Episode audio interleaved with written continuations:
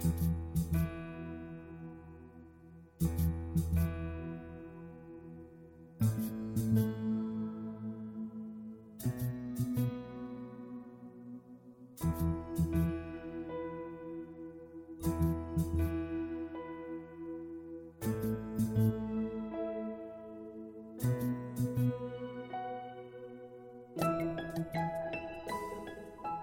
Welcome to the weekly worship service from St. Paul's Lutheran Church and School in Bourbonnais and Kankakee. In today's service, you will hear readings from God's Word, a message from our pastor, the Lord's Prayer, and a blessing for you and your family. But first, a few announcements about our ministry at St. Paul's. We invite you to join us for our weekly 5 p.m. Saturday worship service at our church located at 348 East Merchant Street in downtown Kankakee. We also hold weekly Sunday morning worship services at 8:30 and 11:05 at our school site located at 1780 Career Center Road in Bourbonnais. If you have any health reasons that might keep you away from in-person worship, please consider one of our alternative worship services such as our worship page on our website, our weekly WKAN broadcast, and through our Facebook stream. You may also request an audio copy or opt for our podcast. All worship services and church information are available on our website at stpaulslutheran.net. The latest information on our response to the pandemic is available by clicking the COVID 19 tab at the top of the page. For more information about St. Paul's Lutheran Church and School, please call the church office at 815 932 0312. And now we pray that you are blessed by the Word of God in today's worship.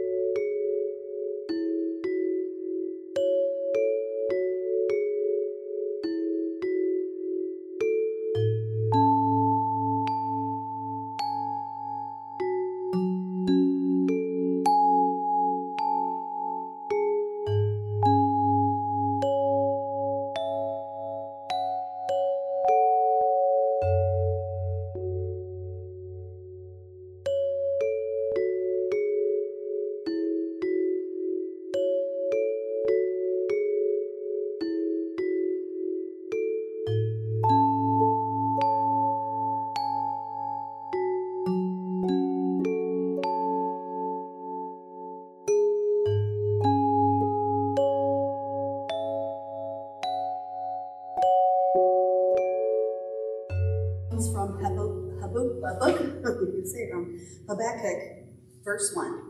The oracle that Habakkuk the prophet received.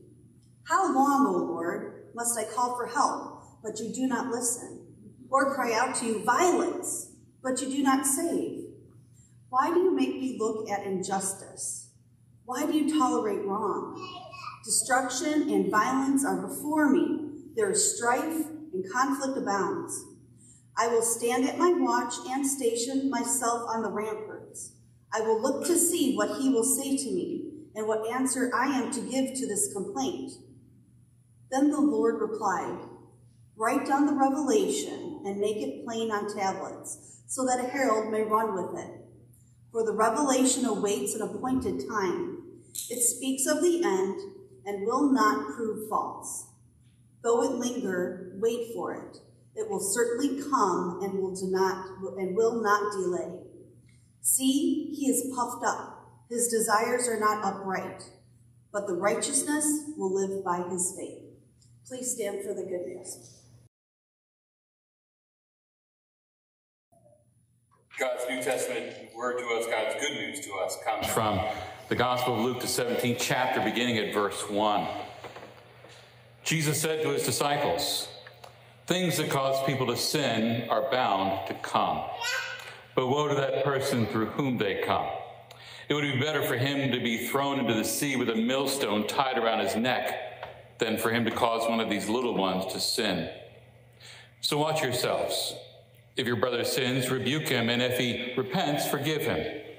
If he sins against you seven times in a day and seven times comes back to you and says, I repent, forgive him. The apostle said to the Lord, Increase our faith. He replied, If you have faith as small as a mustard seed, you can say to this mulberry tree, Be uprooted and planted into the sea, and it will obey you. Suppose one of you has a servant plowing or looking after the sheep. Would he say to the servant when he comes in from the field, Come along now and sit down and eat? Would he rather, not rather say, Prepare my supper? Get yourself ready and wait on me while I eat and drink. After that, you may eat and drink. Would he thank the servant because he did what he was told to do?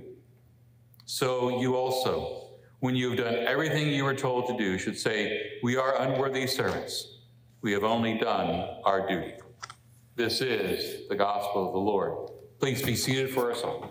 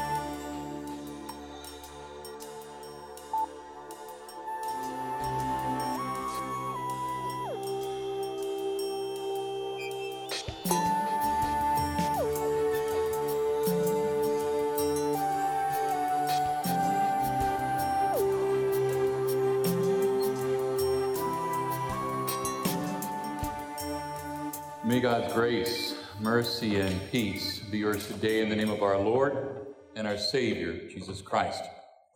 The text for today comes from the Old Testament book of Habakkuk. Let's pray. Lord, it appears the world is falling apart, but you, O Lord, hold all things together. Bless us as we come into your presence for comfort, encouragement, and strength to stand firm in our world with your truth. As we gather, may the words of my mouth, may the meditations of our hearts be acceptable in your sight, O Lord, our Maker and our Redeemer. Amen. We heard today, How long, O Lord, must I call for help, but you do not listen? Or cry out to you violence, but you do not save? Why do you make me look at injustice? Why do you tolerate wrong? Destruction and violence are before me. There is strife and conflict abounds. It's a text. Questions? It was back in the 1980s. Uh, there is a comedian simply known as Gallagher. Uh, many of you know him. Anyone? Gallagher? Yeah, all right. Yeah, there you go. Uh, while known for the wonderful kitchen tool called the Sledge-O-Matic, uh, he was also known for asking questions poking the fun at the English language uh, where he would say, you know, why do they call them buildings when they're already done building them, right? They ought to call them built, right? Uh, or why do they call them apartments when they're when they're so close together? You know, apart, close together. Uh, and he says, what do you what, what do you expect from people who drive on parkways and park on driveways? Or why do they put a little on-off word on the light switch? If the light's on, you see that it's on. Uh, if the light's off, it's too dark to see the words on the switch. And why do they call it a TV set when you only get one? There you go. Questions. But today we have different questions. Here we are gathered as God's people, considering a text in which for many is perhaps uh, the least known segment of God's Word. This book uh, we find in the collection of strange names at the end of the Old Testament, known as the Minor Prophets. So today, this Word of God to us comes from the prophet Habakkuk. Now, I've never personally met a person named Habakkuk, and I suspect you haven't either, but I've talked with a lot of people who voiced the concerns and questions that Habakkuk raises in our text. And I would think that you do too. Maybe the spiritual struggles or questions he had were not limited to his historical time and circumstances because they're timeless, aren't they? And they continue to be asked today. I mean, the good news is that our text provides not only uh, provides us not only with questions, but also with answers. And, and there's a pretty good description of that portion of God's word man's questions and God's answers. The oracle that Habakkuk, the prophet, received, it starts off. An oracle really was just a message from God. It, it could be in the form of a vision or a dream of some sort. So in this first verse, we're told that God gave such an oracle to an individual named Habakkuk. Now, we don't know a lot about the prophet other than his name, which, which means sort of in the idea of, of the one who embraces. But, but we know that he lived and worked in the land of Judah around 700 BC. We know that he's a prophet of God. We know that, that God thought it was really important enough to preserve this message, uh, his message to us in Scripture. And we also know that among the minor prophets, Habakkuk's message is unique. I mean, it's not so much a warning to God's people as in the case with the other prophets talking about God's judgment coming, but it's, it's more of a dialogue between uh, God and the prophet Habakkuk. And it's just, it was written to strengthen God's people at a time when many were abandoning and leaving the faith. And so these opening words indicate that the majority of people that Habakkuk dealt with, they were corrupt. They were selfish. They were violent. And even though they professed to have faith, their faith life was just empty ritualism. It was like a, a, thin veneer of, of religious language that covered over this spiritual emptiness. And so, with that in the background, Habakkuk begins the dialogue by asking God the very pointed questions that I read at the beginning How long, O Lord, must I call for help, but you do not listen? Or cry out to you violence, but you do not save? Why do you make me look at injustice? Why do you tolerate wrong? Destruction and violence are before me. There is strife and conflict abounds.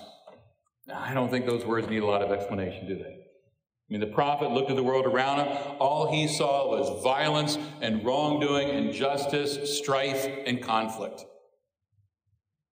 And all this is happening not only to, but by and among the people who are supposed to be God's children.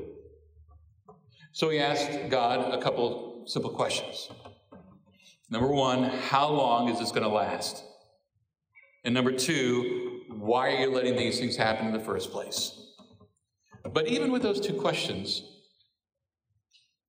there are other questions there underneath that, aren't there? You know, have you forgotten your people, O God? God, are you unable? Are you unwilling? Are you powerless to do anything about this? God, why must the righteous suffer and the wicked flourish? God, is that really fair? And hey, God, I mean, if you're so good, why are so many bad things happening? Well, do any of those questions sound familiar to you? Those questions are ageless. I mean, wonder how many times those questions or variations of them have been asked. How many of you have asked those same questions? I know I have. Uh, I mean, I guess I'll start calling you Habakkuk, okay? Uh, it's amazing that suddenly this ancient Israelite named Habakkuk is amazingly contemporary, isn't he? Beyond the obvious application toward events at that time and events recent and past, these questions can very much be personalized, can't they? For instance, we watch a loved one go through maybe it's an extended illness uh, with little or no hope for recovery. There's just that gradual loss of strength and vitality. We may wonder, how long does this have to go on, Lord? Maybe it's we're dealing with problems, personal problems, family problems, uh, uh, problems which, despite a lot of prayer and effort and doing all the right things, the problems don't go away. And we wonder, Lord, how come you're not helping? Maybe you experience the pain or, or, a setback or difficulty and lose an opportunity for something that we feel would have been very beneficial to us, and we wonder, why is this happening, God? Why me? Why, why my kids? Why my parents, right? Maybe we experience the miscarriage of a child or the death of a child after birth. We may cry out, God, why must the righteous suffer and all the wicked are flourishing?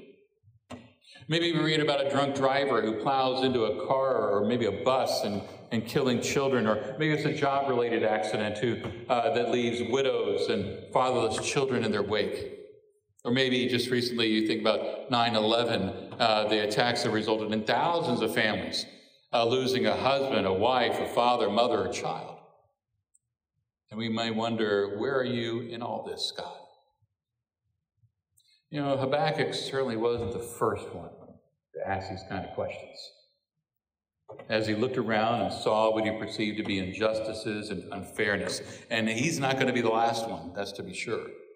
We may find these questions slipping in our own consciousness. Uh, we might start with a statement like, you know, I know I shouldn't be questioning God, I probably shouldn't be thinking this way, but you go ahead and ask the question anyway. Now, Habakkuk not only asked questions, he also wanted some answers. The text picks up in chapter 2 after Habakkuk issued a second complaint along the same lines. We read, I will stand at my watch and station myself on the ramparts. I will look to see what he will say to me and what answer I am to give to this complaint. And so he's not able to come up with answers to the questions raised. So Habakkuk devises a plan. He says, I'm going to settle in and wait for the Lord's instruction. And, and we need to note here that Habakkuk's questions don't well up from him questioning God's existence or doubting it. Uh, rather, he's confused uh, as to why God would tolerate the things that he was seeing. And so they're not necessarily accusing questions, but they're more searching kind of questions. And in God, and God in His grace decides to answer this troubled prophet, and God replies, Write down the revelation and make it plain on the tablets so that a herald may run with it. For revelation awaits an appointed time. It speaks of the end and will not prove false. Though it linger, wait for it.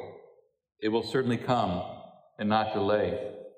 So he's instructed to write down what God's going to tell him so others will also know.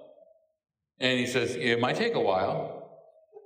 And so Habakkuk is assured by God that the answers would indeed come to him and appropriate actions would be taken.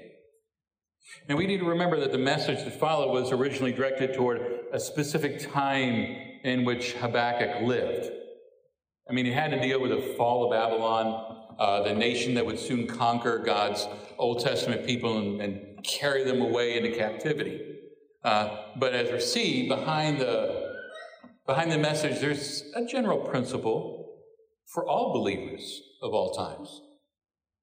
Let's backtrack for a moment and fill in some information covered in the verses later in chapter one, but, but really aren't a part of the, the text for today. Uh, Habakkuk's first complaint was God, why do you tolerate so much evil and wisdom and wickedness from your own people? And God says, basically, my people are going to be disciplined shortly by the hand of Babylon. And Habakkuk sort of pressed back at that and said, you know, a second complaint, how could you let your people then be conquered by a nation that's even more wicked than they are? And God says, Babylon too is going to be punished, especially for its treatment of God, of my people whom I love. And then God pro- begins a pronouncement against Babylon while at the same time instructing Habakkuk uh, and all believers how to live in troubled times. Uh, he says, See, he is puffed up, he meaning Babylon. His desires are not upright, but the righteous will live by his faith. Babylon is proud, Babylon is arrogant and godless but it will eventually be destroyed. Babylon lives in might and by might and by sight only in the present moment. On the other hand, Habakkuk is told the righteous one lives by their faith. And that's the definitive answer to the prophet's questions. Here's the explanation Habakkuk was looking for. Wickedness may abound. Absolutely, it does. Unrighteous people may live by violence and injustice, they do. But the righteous, the believer, will live by his faith. But what does that mean to live by faith? Now, this could be understood a couple different ways. One way it could mean, you know, think of us think, thinking about live eternally through faith. In what Habakkuk's time was the, uh, the, the promise of the Savior to come, but in our time it's the Savior who has come, Jesus Christ.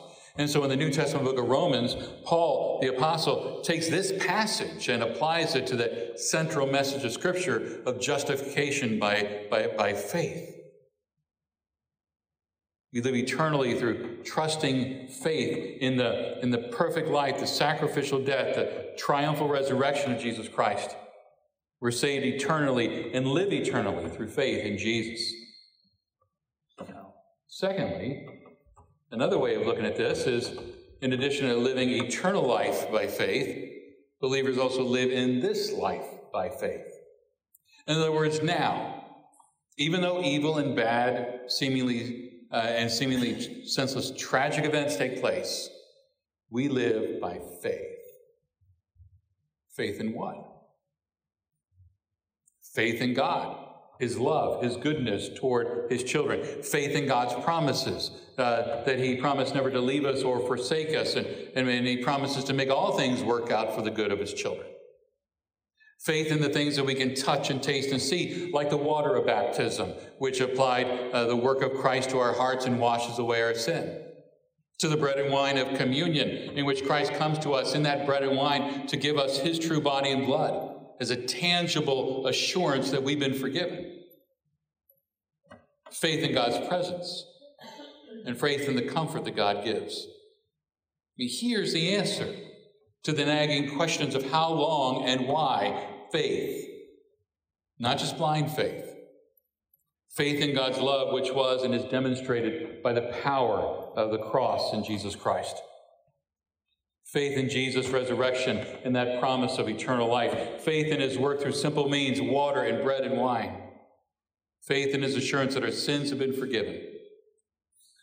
You know, there, there are a lot of things that we don't understand and possibly never will understand on this side of heaven.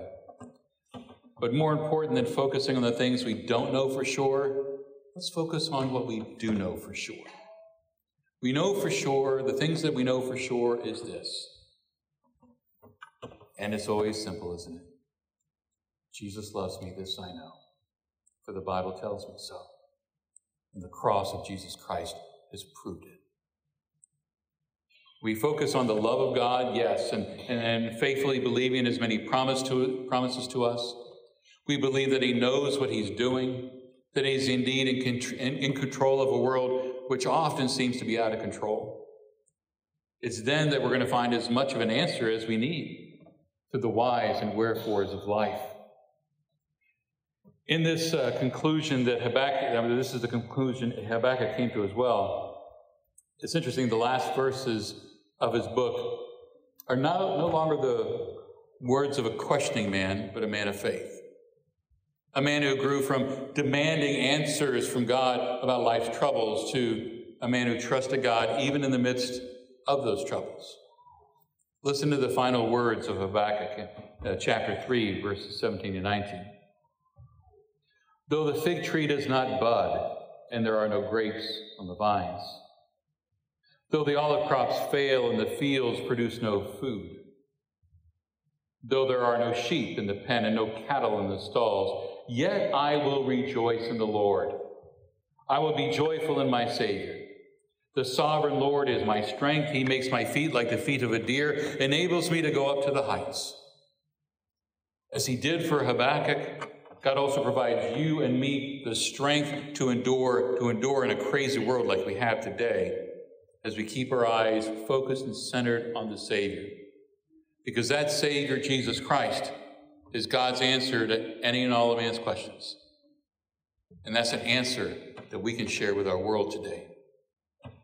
May our God and Father, who has shown his great love for you and me in Jesus, may he increase our faith. Faith in his word, faith in his promises, and may, and may we who have been made righteous through faith live by faith, now and eternally. Amen. Please stand. And now may the peace of God that transcends all understanding guard your hearts and your minds in Christ Jesus. Amen.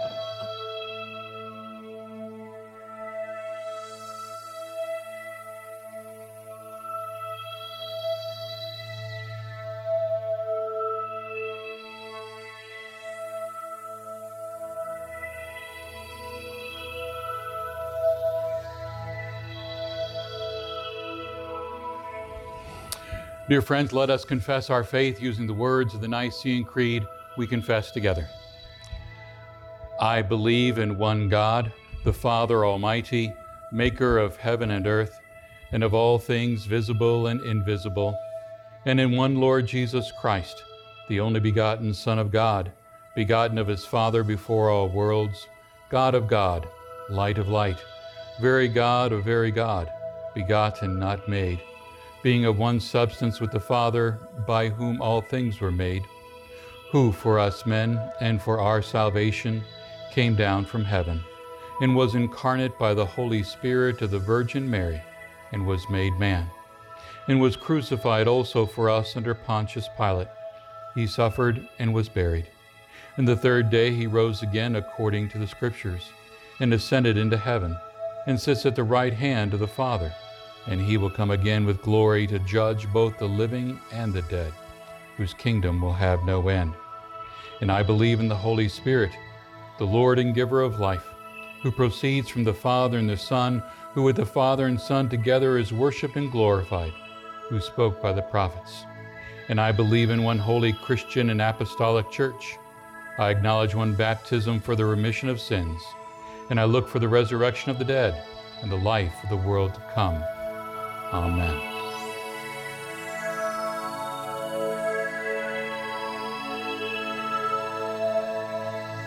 Our Father, who art in heaven, hallowed be thy name. Thy kingdom come, thy will be done, on earth as it is in heaven. Give us this day our daily bread, and forgive us our trespasses, as we forgive those who trespass against us.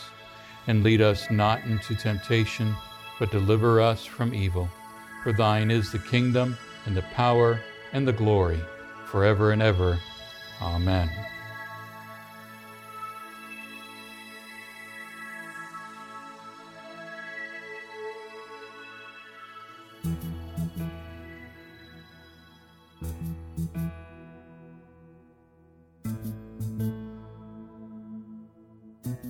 Friends, go with God's blessing this day. The Lord bless you and keep you. The Lord make his face shine upon you and be gracious unto you. The Lord look upon you with his favor and give you his peace. Amen.